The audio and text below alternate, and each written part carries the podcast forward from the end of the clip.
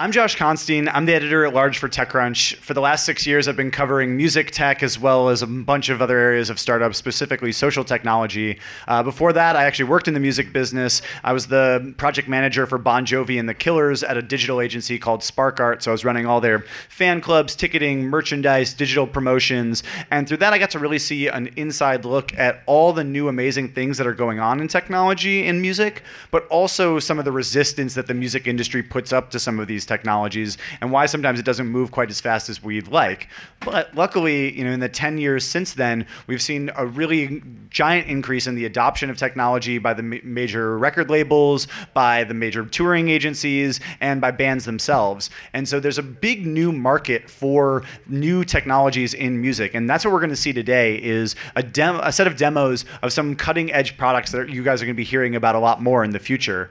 And why I think this is really special now, and especially in San Francisco, opposed to places like New York or LA, is that we have seen these massive music tech companies start to become real acquirers of music tech. So rather than there being essentially no exit potential for for uh, venture-backed startups or you know real startups in the music tech business, now you have things like Spotify, Apple Music, as well as some of the major le- record labels who are trying to get a better grip on technology, becoming acquirers, becoming significant clients of these businesses, and that's uh, caused a whole new ecosystem to evolve. And so, while you know, six years ago when I used to when I started helping SF Music Tech with some moderation, it was a little grim. We would do these sessions, and I was kind of like, what is really going to happen to these companies? But now there's really great opportunities for them if you can prove yourself to be doing something that is truly important, that really engages with the listener, really makes the artist's life better, or just makes the music business a lot more profitable. So I'm excited to get to see some of these sessions today,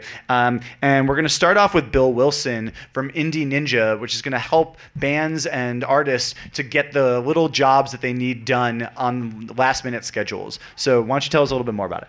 Sure. So, hey, everybody, my name is Bill uh, Wilson, and uh, I do many things in the music business. I started an indie label many, many years ago, and I've done a lot of the thankless, uh, invisible jobs in the music business um, throughout my career. So I've worked at major labels, worked at indies, been on lots of tours. Um, somewhere in the mid 2000s, I jumped to the startup world and I learned how to be a very crappy developer, and then found my way back to Atlantic Records where I ran uh, mobile. So uh, I have been around the block. Um, a good friend of mine is named Lawrence Custers. Uh, he also came from the indie rock world uh, out in Belgium. Uh, he currently manages a couple of touring acts and somewhere uh, over the Pacific right now with a band en route to, uh, to Japan.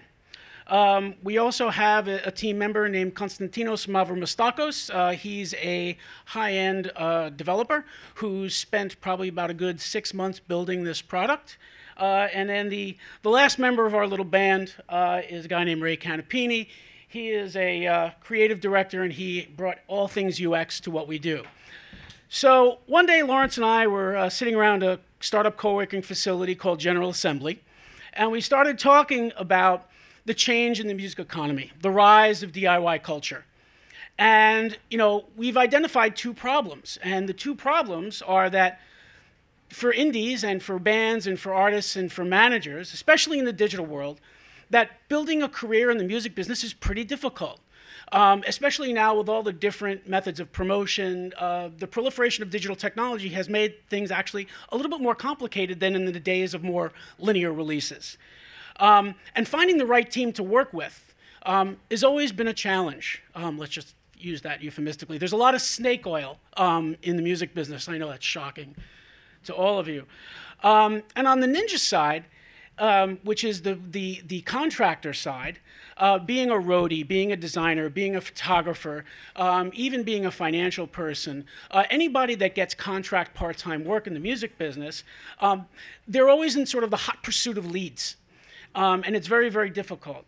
And the accounts receivable administration can be a challenge. I call it the wimpy problem. If all you guys remember Popeye, I will gladly pay you Tuesday for consultation services today.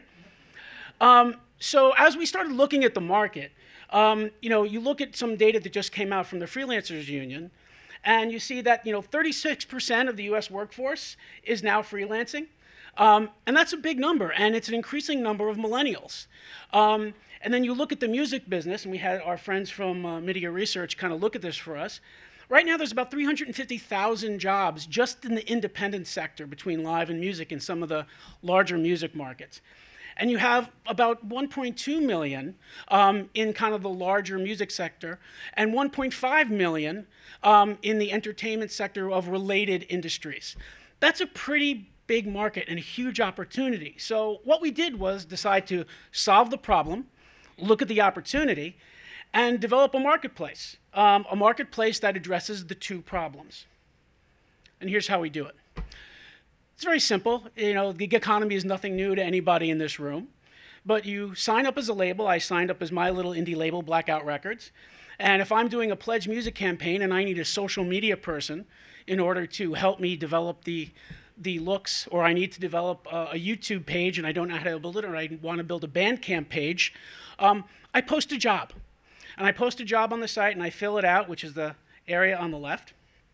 And then a ninja, um, who's an expert, um, is either notified uh, that the job is available via email in their area, um, they're invited to a private job, um, or they search for it. Um, and I will say that ninjas, the experts, are all vetted and invited through a invite-only network. So this is kind of a closed, gated community. We don't let everybody in. Uh, what happens after that is that the person is hired. Uh, we have a Slack-style chat interface uh, on the on the app itself, uh, and then uh, as the job is completed after they're hired, what happens is uh, the money that they're hired for is placed into escrow. Um, so only upon completion of the job is that finance is that money liquidated. And at the end of the job, uh, they're asked one question, and the one question is, would you work with this person again? And if the answer is yes, they get an endorsement, an opportunity to leave a LinkedIn style uh, authorization or, or endorsement. And the on the other side, um, if the answer is no, that besmirchment goes on their permanent record, uh, and they get enough negative reviews, uh, they get bounced. Um, and that happens on both sides of the coins because we know sometimes there are bad clients too. So we make money. We try. Um, we take two ways. Uh, essentially, we have individual transactions. We take what they lovingly call in New York, in New York a VIG, uh, which is a percentage uh, of the transactions between the indies and ninjas. We take it from the ninja side. Um, as people use the site more, in order to reduce attrition, we're actually reducing some of those fees over time. Um, and with respect to the other model that we have, it's uh, it's actually we uh, create uh, we manage 1099 businesses for larger companies. So, for example, if a merchandise company wants to manage all of their art freelancers, we take that thankless, invisible job from them, can perform the uh, administration of that much more efficiently, and then are able to provide uh, faster income back to the artist and design community, uh, as well as help uh, the merchandise company uh, sustain themselves, as an example. And we charge them uh, flat fees and different percentages based on the service levels that they receive including aggregated information. And we've launched. So we launched on June 5th at uh, A2IM Indie Week. Um, we got some coverage in Billboard. We got some coverage in Music Ally, which was terrific. From that, we got about 500 organic signups to become Indies and Ninjas. Um, several well-known labels, distribution companies. Uh, the advantage of me having being a little bit long in the tooth in the music business is to have uh, a rather robust uh, contact list. I would say Rolodex, but that would age me. Um, uh, and we have some very well known independent labels um, of some incredible scale who've helped us out during the process. Um, and we have some great managers and labels testing out right now. And the, as we roll into beta, we're going to be throttling the users to start posting jobs and adding more ninjas and posting jobs and adding more ninjas. Um, and the ninjas currently include uh, publicists, promotion firms, marketing companies, uh, road crew from all over the world. Um, so we're pretty excited about the community that we're building.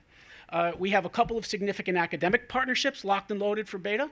Um, so uh, as you see, we evolve over the next couple of months. Uh, you'll see some a lot more scale out of what we're doing, and uh, we're also currently generating revenue in the first three months of being in private beta. Well, so that's who we that are. That's what we're for doing. the music business. Uh, very nice. Um, so, what is your scale at right now? Like, how many jobs are you booking per month? I mean, the private beta is really this. Where this is pure testing. Um, so I will tell you that the average uh, job is about eight hundred dollars a job. Um, so we're going for sort of higher end jobs, uh, not kind of the onesies and twosies. Um, we've completed probably, you know, probably about sixty or seventy jobs so far. Not a lot, um, but we are revenue. We, you know, we are generating revenue even with the small amount of people that we have. Uh, we have about 100 ninjas aboard, and about probably an equal amount of indies on board right now who are doing testing here and there.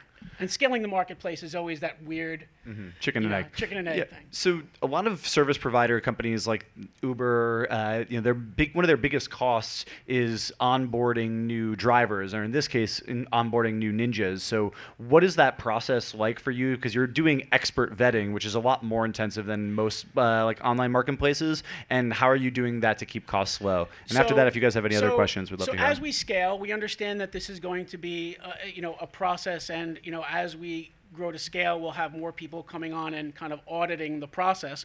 But right now, we have about 25 advisors. Um, who are very well connected in all aspects of the music business, and we're really doing friends of friends, um, and it really is uh, invite only, and everybody gets allocated a amount of uh, invitations, and after their successful gig is completed, uh, and there's good reviews of that person, then they in turn get to invite somebody else to the platform.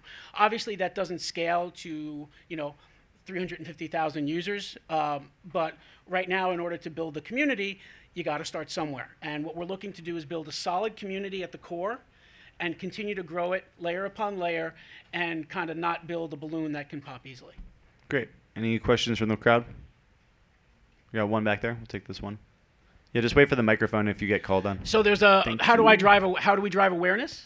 Wait, what was that again? How do we drive awareness? How do we drive awareness? okay. So so right now um, we drive awareness. Um, well, I'm driving awareness right now. Um, so uh, sorry. With potential users. So um, growth hacking, what the uh, because again of the amount of time that Lawrence and myself have spent um, being uh, networkers in the business, um, uh, we have the ability to uh, reach a lot of uh, aggregation points. So we're focusing not necessarily on individual users and kind of going and kind of shooting a shotgun. Um, we're going to aggregation points. So, for example, A2IM, the Music Business Association, um, the artist managers, uh, International Artist Managers Associations, and being able to message them. Like, for example, next week we're doing a webinar specifically for A2IM. Um, and again, reinforcing that with appearances at events. Um, and then as we as we grow, um, we're going to be able to start uh, then leveraging social. But until we kind of can uh, uh, maximize what we already have uh, in, know, within our reach, within our network, which is pretty significant, we're not really going to need to go out to the the, the community at large until we exhaust all of our relationships with distribution companies, trade associations, um, and those other things. Great. Awesome. Well, let's give it up for Indie Ninja. Uh, next, we're going to have Edwin Jessert from Playground. Yeah, I really like this idea because I think one of the things that's really changed about the music industry is it's not necessarily being about being a musician only now. You really have to be the founder of your own music startup where you're cobbling together these different team members and everything from photography and graphic design, tour managing, marketing. And so the better that you can and more easily you can build that team, the, the better you're going to be able to do as a company because nobody can do it all anymore. You know, the days where all you got to do is play guitar are gone. Uh, but I think that that's really awesome. And so having an expert vetted sort of TaskRabbit for the music industry has big potential.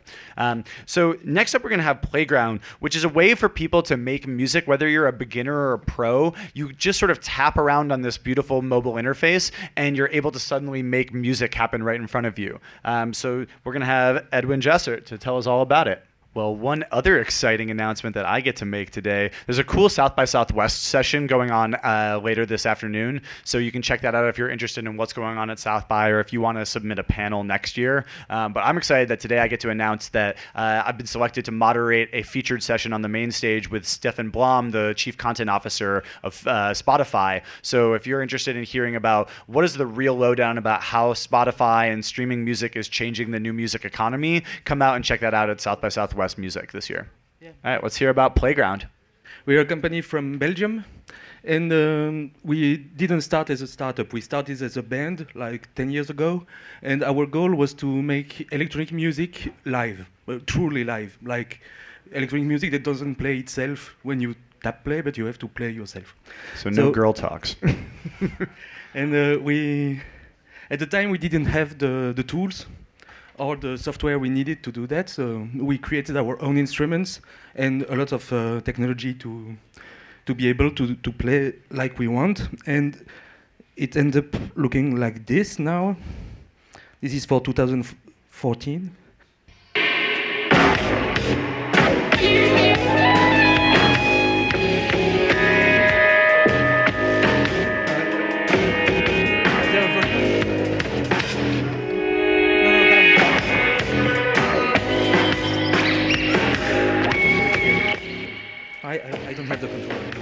So I can talk over and explain what happens. So what happens here that you have the, the drummer is playing uh, on a regular drum, uh, acoustic drums.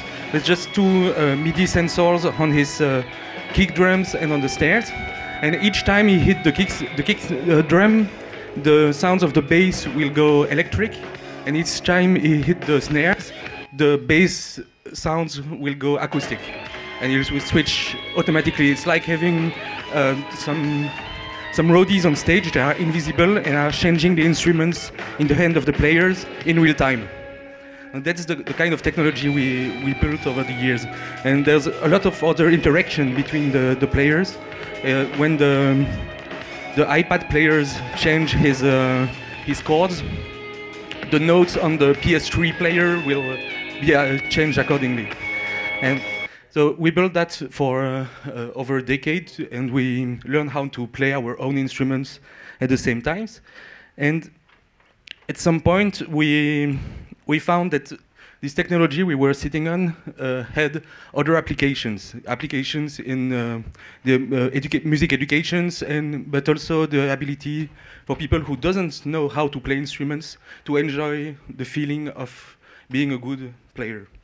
And so we created Playground, which is uh, an app only on iPhone, sorry for the Android users. And Playground look like this.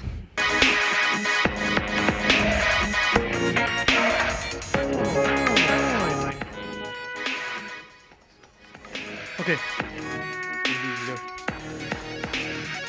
So in Playground you are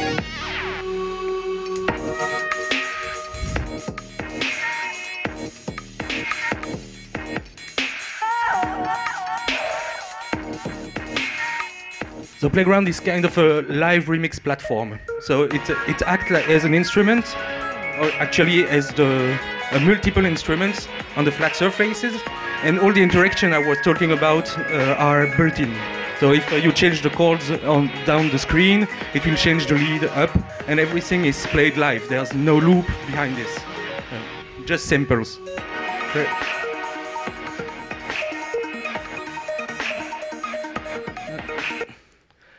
And the app is a, a catalog of tunes, so you can uh, play with different genre, different artists. We, we work directly with the artist to get their, um, their the content. We try to understand what the artist has uh, meant to, to do, uh, how he think about his music, wha- how uh, he, what the rules he used, even if he's not aware of the rule he used itself, and then we translate that into an interactive map. I will show you another one in a very different style.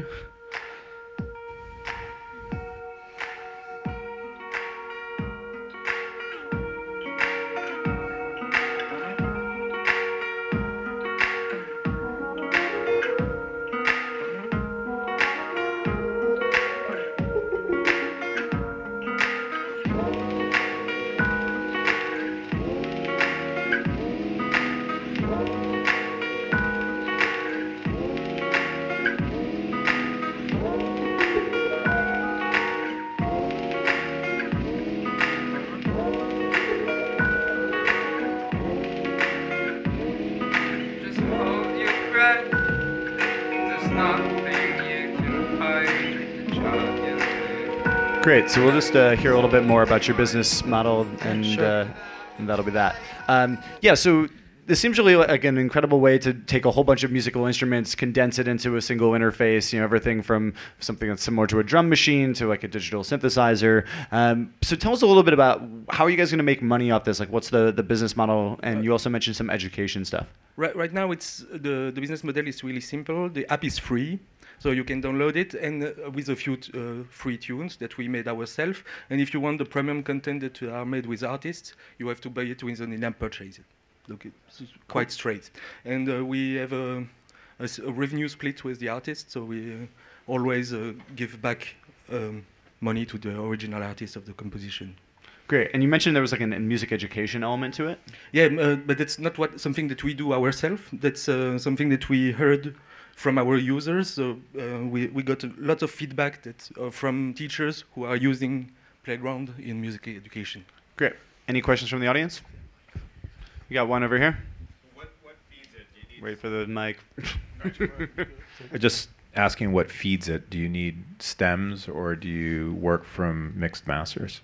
We we we prefer to work with the rawest material available. So if the artist has the DAW project, we use that. If he doesn't, we, we work with, basically we work with what's, about available.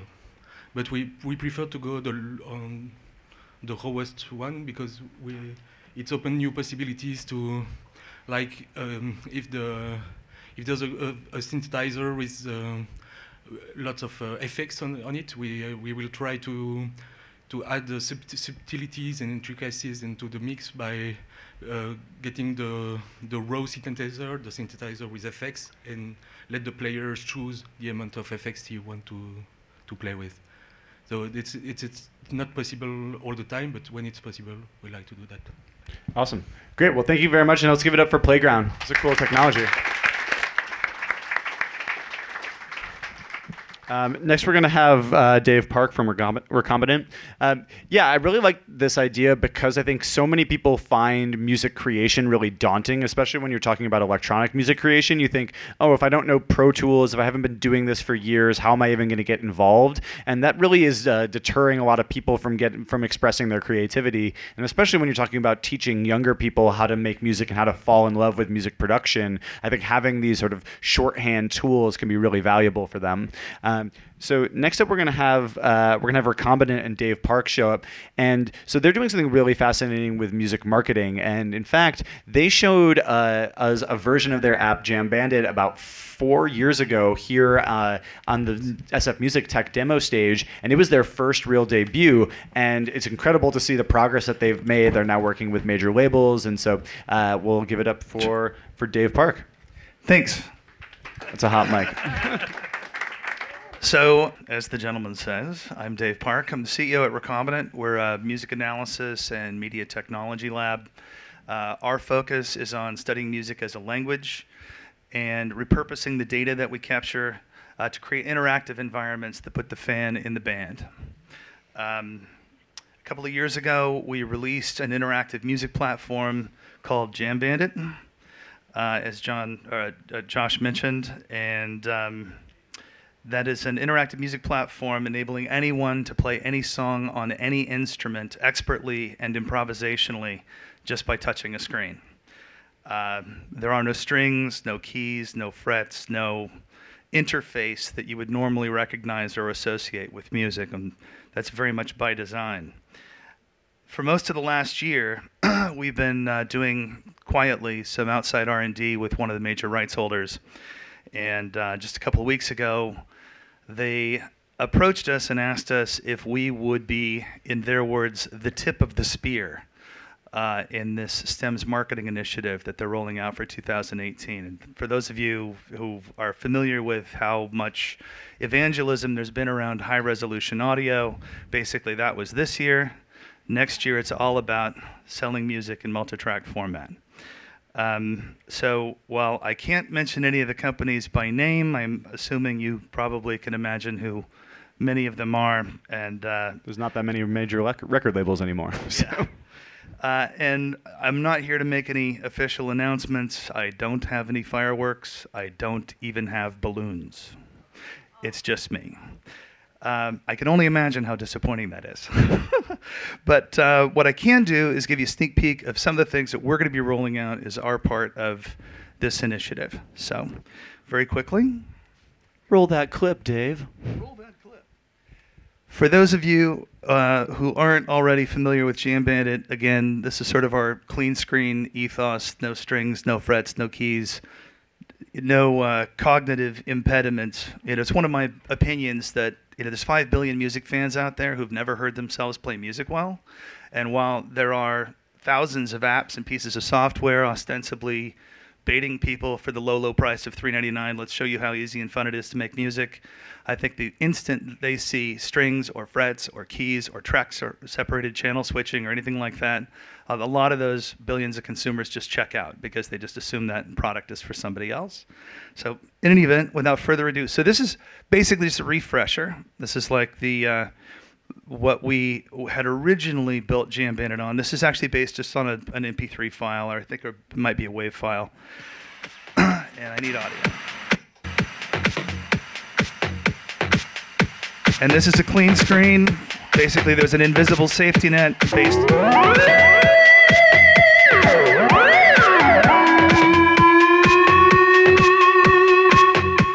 You can change instruments. Arpeggiate.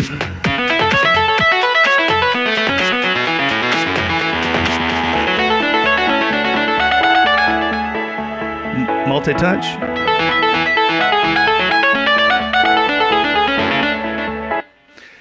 And so that's the uh, that's the starter version. But what we're actually being tasked to roll out is uh, multi-track. And so um, it's only appropriate, given what a thought leader he was around interactive music and was such an advocate for using technology uh, to create a conversation between the artist and the audience. It's only fitting that I use David Bowie here in this moment because we lost him recently, uh, but I still see that maybe he can lead us by example.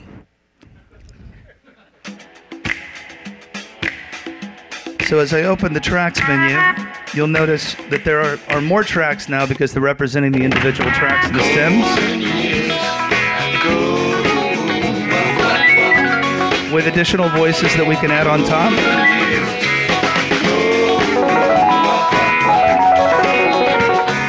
But the important thing is, because it's multi-track, I can toggle off the vocals or the other instruments, or even isolate tracks. And just as you can play any instrument on any track now, you can play the drums. That's pretty cool. Or even arpeggiate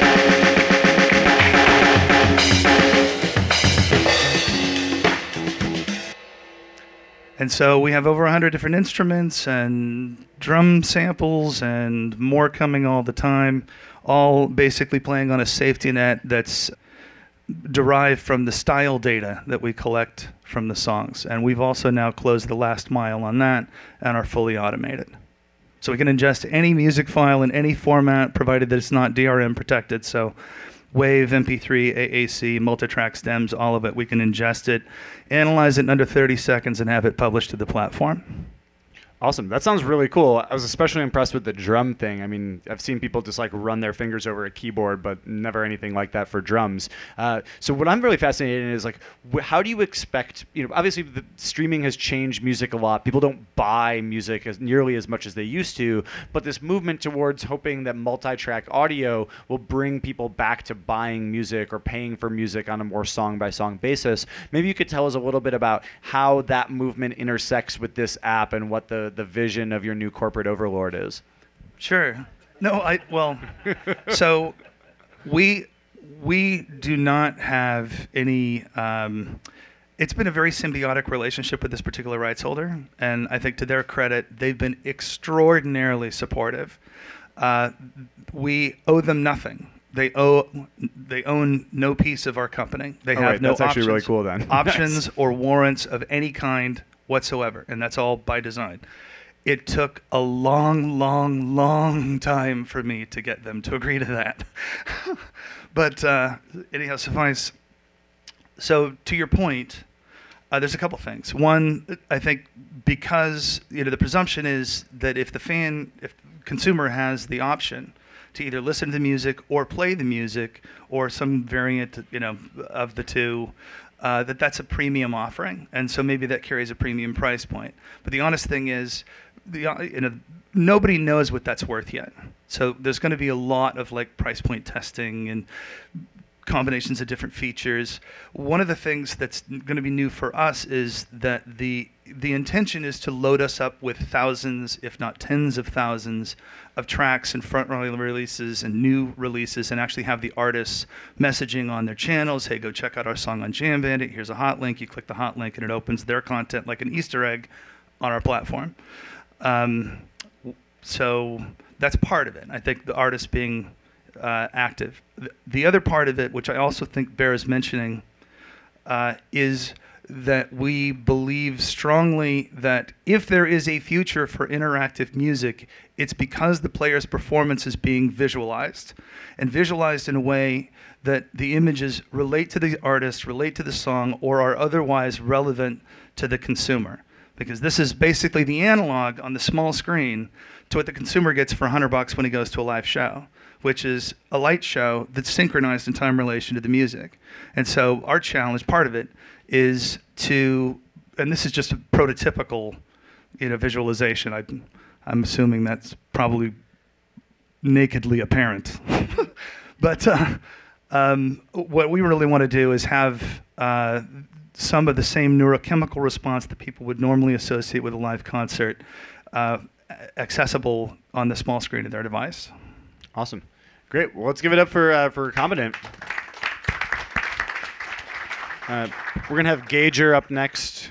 Gauger, where you guys are. Um, yeah, what I think is really impressive with that is that it's very uh, has a lot of foresight because we are seeing that you know people aren't paying for music the same way anymore. So how are you actually going to squeeze a little bit more more money out of those tracks? And knowing that people don't just want to, or basically, if you're only listening to a song, that's you know there's a big limitation on how much engagement it can really give you, especially in the modern age when people are running, doing their email, doing everything else while they're listening to music because it's so mobile because you can play it on all these different platforms. So if you're thinking that those uh, the the age of laying on your bed and listening to the vinyl record is kind of past. And so, how do you actually get people to feel much more emotional engagement with the music? It's through playing with it. And I think we're going to see an explosion of different games, different interactive uh, music making elements that are going to allow people to to try these things out. Um, so next up, we've got Gauger, uh, and let's see. Uh, so basically they're trying to make it so that artists can get a lot more information about what's going on with that engagement with their music because that data is extraordinarily valuable for everything from knowing what your core demographics are you should be marketing to where you should be touring what kind of merch you should be selling um, and so next up we are going to have our friend from gauger show us what's up Hello, everybody. Um, my name is Anthony Jones, uh, founder of Gauger uh, LLC. Uh, our first product is Gauger.com. Um, let me start with the use case. So basically what we did at the end of the day is we took the like button and we evolved it into the function that you see here on these um, pull-up graphics. We've all been on uh, online somewhere and we've wanted to kind of like something, maybe dislike it, maybe give it a little more feedback. That tool doesn't allow it. So uh, we did the, uh, we took on the task of swinging the bat and trying to evolve that. So uh, imagine this tool that you see, at the end of the day, it's a, a glorified um, survey tool. Let's imagine it on something like something like Uber. So here in the categories are driver safety, car cleanliness, uh, driver attitude, punctuality. It's a much quicker way for users to engage. Have you ever been on an airplane and you get off the airplane, they give you about a 20 question survey and they ask you a ton of stuff, right? Imagine if they just sent you a little gauge and said, gauge your in-flight experience, and the four categories were uh, in-flight, baggage, service, whatever have you. We'd probably engage with it a lot. Um, we did the name on purpose because part of technology is engagement and user engagement. And so that's the core of the company um, a true consumer approach to uh, user feedback, engagement, and analytics.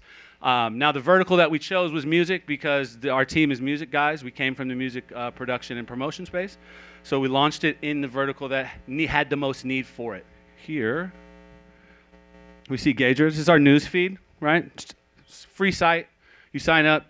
In your news feed is anybody you follow, anybody that you uh, that commented, or anything that you gauged. Um, in order, I'm an artist. I come here, and mind you, you can sign up as an artist, a DJ, a record label. This tool does a lot for uh, different folks. So I'm an artist. I post my content. It goes on to my news feed. I come down here. I want, and in order for my content to get off of a news feed and get into what we call a world stage, which is where the entire world will be able to see it, you have to get three to five gauges. So let me tell, show you what the gauge looks like. I'm an artist. I post it. My fans come here. We do a few different things on the page as well as offer this tool. So there's no like button as you see. The comment management system on the side allows for people not to have to comment anymore. That's part of the problem with user engagement. People don't want to comment, people don't want to say constructive criticism, have to type it out. So we gave them this tool that allows them to do all the speaking for them. So they press this. So now I can tell the artist in extreme detail what I think about uh, their product. In turn, they can use that to make a better product. Uh, record labels can use the way that we house and disseminate data to find out who's popular uh, first. Investors can use the tool to find out where they should be putting their money uh, based on the feedback of the gauge. We allow all three media types. If you notice up here on the world stage, you can change your entire feed. It's all genres welcome. Right now, we're launching in the hip hop genre because that's where our team comes from. All genres are welcome. There's a unique feature on here that connects artists to ex- industry executives.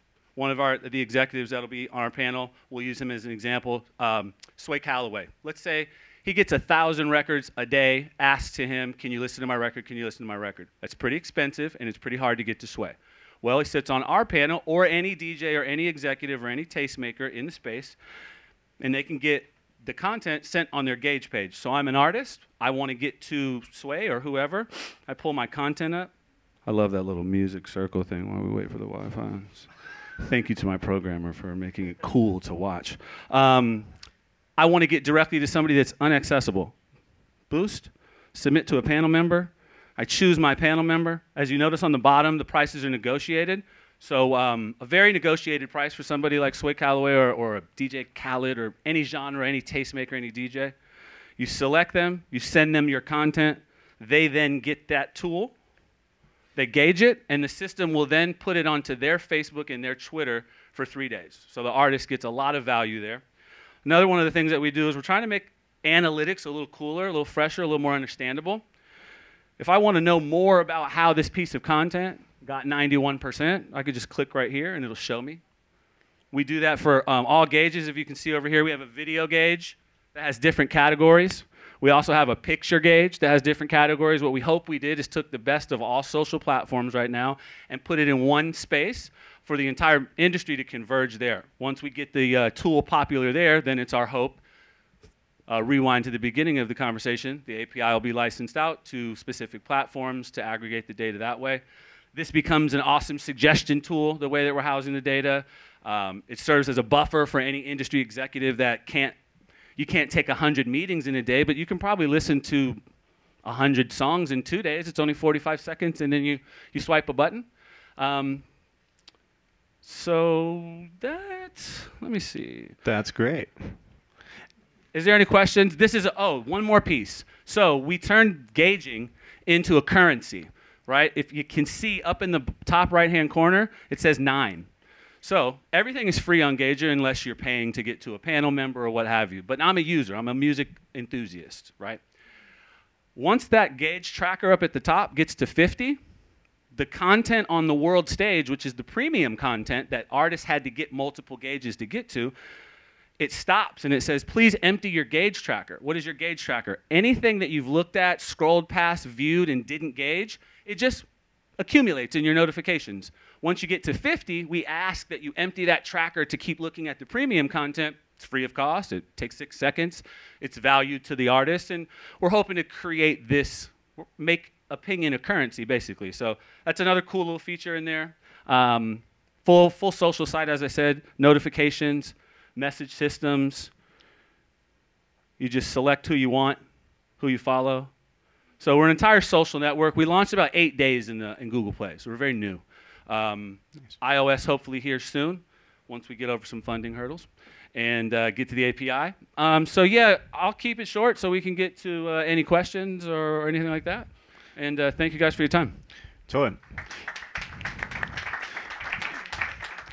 Yeah, I, I really like the idea that there's basically no typing in the app. I think that's something that people haven't really understood. That the move from desktop to mobile has really changed the way that people engage, and that means that while you might have been happy to type out a quick comment on your keyboard, if you're going to have to tap it out with your thumbs on your phone, you may as well just bounce. So by making it all slider based, I think that's a, a much easier way for people to get feedback. And where I see the real opportunity for this is like working with your closest, earliest fans to get a lot of deep feedback about what is working and what isn't. So you might know, hey, this photo isn't quite working for these reasons, or we should re edit this video so that it hits these bars because that's where we're getting low scores on our gauger.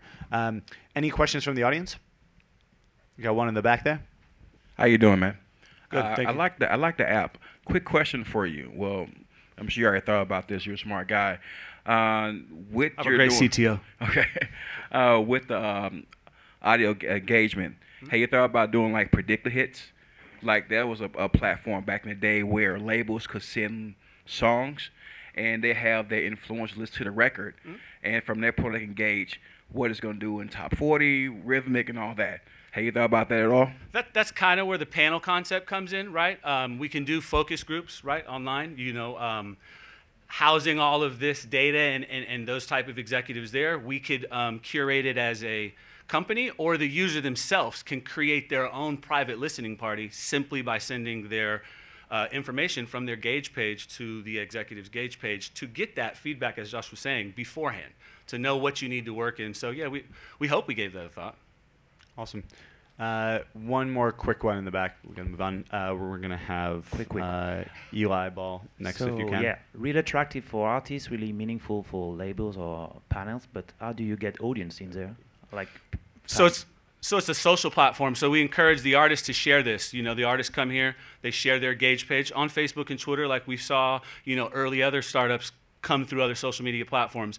We've got uh, really awesome partners. Um, one of which is a rap superstar, another one is a media mogul. Um, so we'll have a lot of marketing power, but at the end, at the heart of it, it's going to be you know curated by the community. The artists are going to post it, and because of the need for that tool, we hope the byproduct is them saying, "Hey, all my fans found this new place where only this tool is. Go tell me what you think and uh, what I should do next, or so on and so forth." So we hope it drives itself. Awesome. Great. Let's give it up. Thank you. Good job with the gauger. Yeah, I think you know we're seeing a lot of the platforms start to understand that giving better analytics to their artists is a huge advantage for everyone, and that's why you know Spotify just launched a Spotify for Artists we, uh, app last week. SoundCloud and YouTube are both known for really deep analytics, but at the same time, those are your mass market distribution channels, and if you don't want to share something to everyone uh, right away, being able to post it on something like Gauger could give you better feedback early before you uh, you you know muddy the waters by throwing it out there to your whole audience. Um, so next we've got Eli Ball from Lyric Financial, who's helping make sure artists get paid maybe before they would normally get paid. So why don't you tell us a little bit about how this all works? So, Lyric was started about 10 years ago in Nashville. Um, just a quick five seconds on me. I grew up on the creative side, worked with everybody from 8Ball & MJG to Johnny Cash at, when I was at CBS. Always spent my time on the creative side. Made a change, went into banking. Uh, didn't really expect to be in the fintech space at all. Um, but the more that I learned about finance, um, the more that it became apparent that there were some problems there that I could probably help solve. So um, let me uh, let me just roll a demo, and then you can ask questions. Effectively, what this is is a virtual ATM we call Snap, and it allows you or a musician anywhere in the world to go on um, with one click of a button, look at your forecasted earnings for the next six months, and request an advance in less than 30 seconds. um, and it's posted either to your PayPal account or your bank account, whichever one you choose. We just launched it about six months ago uh, with Sony ATV and TuneCore. The adoption rate's been, you know, much higher than we expected, but we just did U.S. clients. And then uh, starting last week, and I'm proud to announce it here at San Francisco Music Tech, um, we now process direct deposit to your bank account, you know, in all the major countries, um, and PayPal as well. So you can 200 countries and 85 currencies.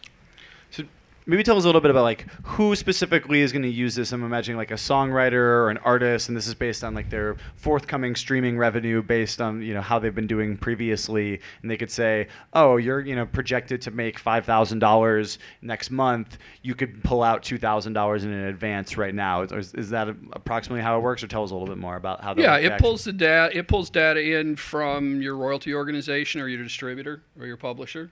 Um, we're starting out in the publishing in the, in the uh, you know the major royalty companies, uh, the major distribution companies like TuneCore that are global. Uh, but the idea is really musicians have always been on the ass end of the deal um, forever. And even with transparency now, working capital is just a bitch trying to, you know, when you're trying to grow any business, let alone being a musician or a company that supports musician. So the idea of, you know, avoiding credit cards and just managing based on the cash flow that you have and knowing how much is actually going to come in and being able to see that in real time, um, we think is gives a powerful tool to the global music community to basically build their businesses on their own. And more and more, as you said earlier, Josh, you know, musicians or artists are got to be entrepreneurs. And to be entrepreneurs, you have to be able to budget and you have to be able to manage your cash flow. Those are two things that are lifeblood of any business. Yeah, I mean, we've seen that like trade financing is one of the world's biggest industries, and that's how you know if you make a uh, you know a pallet full of goods in China, but it's going to take you six months to get those actually sold in a store, you can get you know trade financing to pay for the factory to build them, and then you pay it back once you actually make the money from it now we're finally seeing something like that for artists because you know if you've made music and it's already popular you're pretty sure it's going to keep getting played and you're going to keep earning money. So it makes total sense that you guys would be able to have uh, this kind of financing. Um, any questions from the crowd for for lyric financial? Cool. Uh, anybody got questions from the audience Cool. Yeah. I mean, personally, my, one of my questions is, you know, how do you guys get financed up front for this? You know, do you have banking partners that, that handle that? And then also, how do you make sure, you know, what happens if some artists, you know, you, you project they're going to make this amount and they fall super short and they're not actually able to pay it back? How does that work out?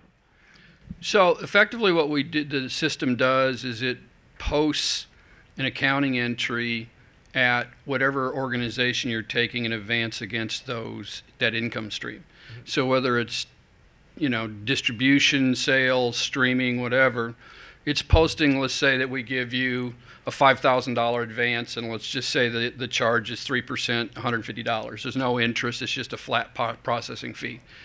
So your account's going to get charged for five thousand one hundred fifty dollars, and that's going to be posted on your account at your royalty organization or distributor, and then when they make distributions, it pays on that uh, effectively that charge to your account, and uh, when it's paid off, you're done. Cool. We got a question up here in the front. Hi. One second, we just wait for the mic. So you're focusing on the publishing side now. No, publishing and distribution. So Sony, it's interesting the demos the demographics. You've got Sony, which are older writers and that have established catalogs, and then you've got, you know, they're used to getting paid twice a year from Sony. And then on the other side, you've got the TuneCore audience or the customer base, which is active labels and artists that are popping up stuff every week. So so um, I, never, I sort of started to ask my question. I'm wondering if you were doing anything with SoundExchange, for example. Well, on the yeah, Lyric has yeah, Lyric has funded over forty million dollars worth of advances in financing loans uh, for catalogs and musicians for the last ten over the last ten years. We deal with SoundExchange on a regular basis. Actually, if you take this to version 2.0, what we'd like to see is the musician being able to go on their app on their phone, press a button, and see what their global earnings are from sales, streaming, T-shirts, touring, and then they can manage. You know, that's all of what makes up their business, and be able to see it in one place at one time. Yeah, I think a lot of artists would love the more financial planning and tools so that they actually know how to budget. You know, can we pay for a new for more studio time? Can we pay for a better bus for our tour? Um, so that sounds really One useful. One of the interesting things, Josh, is, is I thought because historically most musicians, including myself, um, you when when it, when you got a chance to get in advance, you took as much as you could get because you never know if that window was going to be open again or when, right? So what I didn't want the music community do was come in and take everything that was available and it just, they just end up upside down all the time. And without saying it, without having to explain it, they're actually, you know, the experience in the first six months, the adoption rate's near 30%, which is insane on a f- first six months. On a financial tech project product, that's ridiculous. Yeah. But what's more interesting is they're only ta- they're taking less than half of the money available for their advance, and they're coming back two to three times in the course of a 90-day period. That seems like that's remarkably responsible for musicians. Uh, so uh, I'm impressed that you guys have been able to find such a, a smart clientele. Um, yeah, I think. Plus, it's all TuneCore and Sony guys. Awesome. Cool. Well, thank you so much, Eli, and thanks to Lyric Financial. Thank you. We're going to have THX next. So this is a company you've probably heard of, literally heard of, as in like whoa when you go into a movie theater. But they are doing a lot of really cool stuff for music uh, beyond just the movie theater. So um, I'm excited to, to hear uh, what Justin here sh- tells us about what's going on with THX. Can you try to spell that? Uh, www.h been- trying to get that on my business card. It's pretty close. It's called, we call that the deep note. The deep note. Is Uh, that like? it's I'm not even gonna go there. Um, no, I know where you're going. with that. so, uh, so what is going on with you guys? What is new about THX that that people in the audience wouldn't really know about? A lot. There you go. Awesome. Cool. Um, so first of all, happy to be here. Uh, Justin Forth. I'm filling in for my coworker Jason Fiber. Um, he's a music industry veteran, which is why he wanted to speak here um, on behalf of us. He had a family emergency, so about two hours ago I got called in to do this. So forgive me if I'm a little. No rusty. excuses. Damn. The show must go on. Exactly.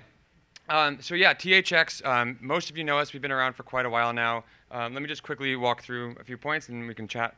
Um, so most of you know us as the company started by George Lucas. You remember us from the movie theaters, um, THX Sound Systems, THX Cinemas.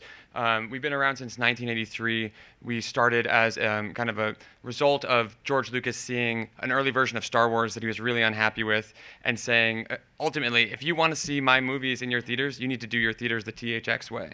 Um, and that was a certification system for sound and video.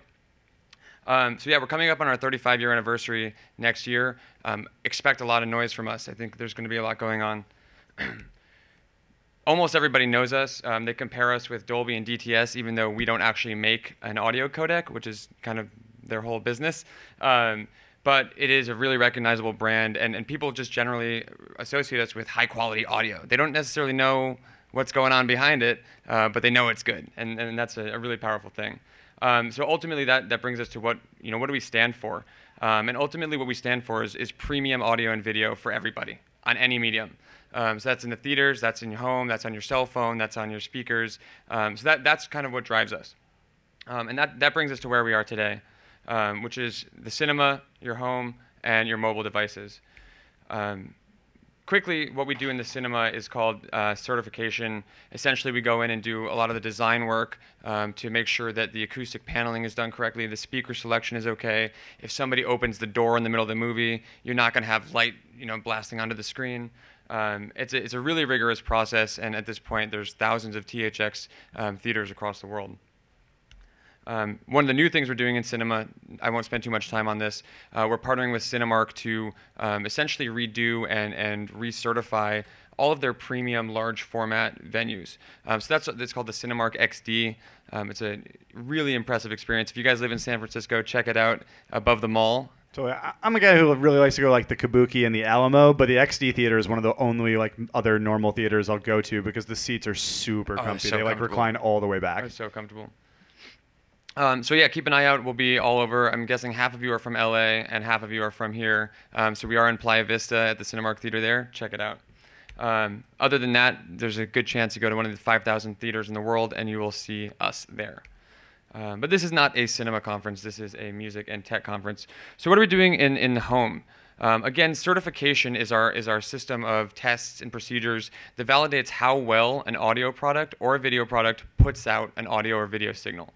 Um, so you'll see us on TVs, receivers, amplifiers, speakers. Um, just recently, we announced a partnership with one more headphone company for the. You use them? They're great. They're really good. So um, that's because they passed THX certification. Uh, it took a long time to get there, and, and we're really happy with that. So um, again, always driving for how do we how do we get premium audio and premium video into consumers' hands, and how do they know? And so when they see THX on a product, they can basically be guaranteed they're getting the top experience that they can get for their money. And here's just a list of some of our, our partners for consumer electronics. Um, maybe maybe some of them are here to me, this is the most exciting stuff that we're working on. This is where it gets into the, the new the new scene for us is mobile devices. Um, one thing we're working on is called the AAA amplifier. Um, it stands for the achromatic audio ampl- amplifier. Achromatic meaning no color. We did that on purpose because it is the world's lowest distortion amplifier ever recorded. So um, there's a, a device called the AP55. It's the uh, really well-known um, audio precision device they've never seen uh, levels of distor- distortion as low as our amplifier can produce. But but that's not the whole point of it. It's we're able to get this amplifier technology where you get the lowest distortion ever recorded, but pair it into let's say a wireless or a Bluetooth device, and we're able to extend your battery life. So usually it's a trade-off. You're, you, when you're amplifying sound, you're either getting a really good amplification, and on a wireless device, it's just sucking all the power, it's draining all the battery. Um, or you can have your battery last for three days, and it sounds like absolute junk. Um, through you know years and years of development, we were able to actually take this technology and shrink it down into a tiny little chip about two millimeters by two millimeters um, with our partner Triad Semiconductor. Um, so keep an eye out for this. We're, we're, we're doing a lot of noise at uh, CES this year. Um, we'll have some products on the shelves, um, hopefully by Christmas uh, next year, where you'll be able to buy headphones and um, wireless speakers and, and, and so on with THX technology inside of it. So that, that, that's one of the big differences is so much of our work in the past has been certifying existing products. Now we're actually integrating our technology and our expertise and 30 years of development into consumer products. Um, that's one side is the amplifier. We're, that's, we're really, really excited about this. Um, the other thing is, you know, 3D audio, um, VR, 360 video, buzzword of the day probably, but uh, you know, we're, we're digging deep into it. Um, and what we're doing is, is conducting a lot of research, and we're partnering with a lot of the um, you know, audio companies out there to help develop research methodology and, and really understand how does sound um, really influence a VR experience or a 360 video experience. And we're um, actually, I think today is the 17th, right? Our lead engineer is in New York at the AES Summit in New York, um, presenting some of the research we've been doing with NYU on how do you actually measure this and, and what does it mean to have good 360 audio. Um, so we're really going to be leading the industry there as far as defining what it means to have good 360 sound. Um, so it's pretty much anywhere you can apply sound, we're going to be touching it. Uh, I think that's why it, you know it makes sense for us to introduce here um, where where uh, we've been and, and where we're going. So um, that's the, the high level overview. Love to just kind of chat and see. Great, yeah, I think it's really uh, fascinating, especially seeing how so many devices, whether they're phones or speakers or headphones, you know, they're, they're sort of topping out in terms of the specs, and they're all looking for ways to differentiate themselves. So having that sort of name brand approval, where everyone knows, like, oh, this is going to have extra nice sound, I think could be a really big advantage for them. Uh, any questions from the audience? Microphone's coming for you.